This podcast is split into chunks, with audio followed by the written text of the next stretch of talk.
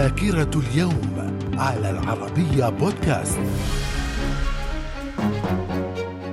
أهلا بكم إلى ذاكرة اليوم الأول من أكتوبر في العام 1791 الجمعية الوطنية الفرنسية تعقد أولى جلساتها وهي أول برلمان لفرنسا بعد الثورة. في العام 1898 إمبراطور روسيا نيقولا الثاني يطرد اليهود من كبرى المدن الروسية. في العام 1936 الجنرال فرانسيسكو فرانكو يتولى رئاسة الحكومة الوطنية الإسبانية. وفي الأول من أكتوبر من العام 1940 القوات الألمانية تغرق السفينة أمبريس أوف بريتن التي كانت تنقل أطفالا بريطانيين إلى كندا أثناء الحرب العالمية الثانية. وفي العام 1946 محكمة نورنبرغ تصدر أحكاما بالإعدام على 12 من زعماء النازيين وبالسجن المؤبد على ثلاثة آخرين. من الذاكرة.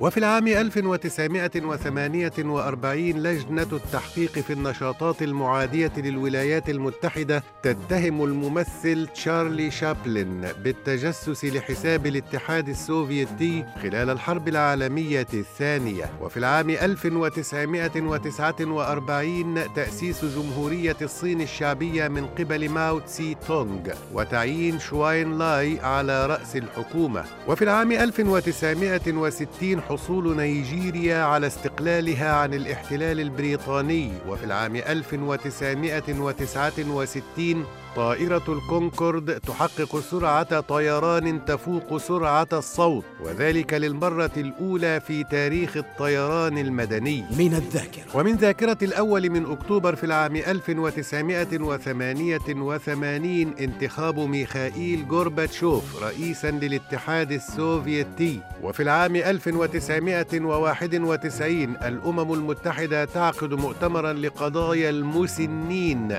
وتعلن أن عام 2001 عاما لهم. في العام 2017 حكومة إقليم كتالونيا تجري استفتاء استقلال وانفصال للإقليم وسط رفض الحكومة المركزية الإسبانية. من الذاكرة. ومن مواليد اليوم الأول من أكتوبر في العام 1912 محمد الكحلاوي مغني مصري. في العام 1924 جيمي كارتر رئيس الولايات المتحدة الحاصل على جائزة نوبل للسلام عام 2002 في العام 1976 ولدت المغنية اللبنانية ديانا حداد. من الذاكرة. ومن وفيات اليوم الأول من أكتوبر في العام 717 سليمان بن عبد الملك الخليفة الأممي. من الذاكرة. وفي الأول من أكتوبر من كل عام يحتفل باليوم العالمي للقهوة. من الذاكرة. إلى اللقاء.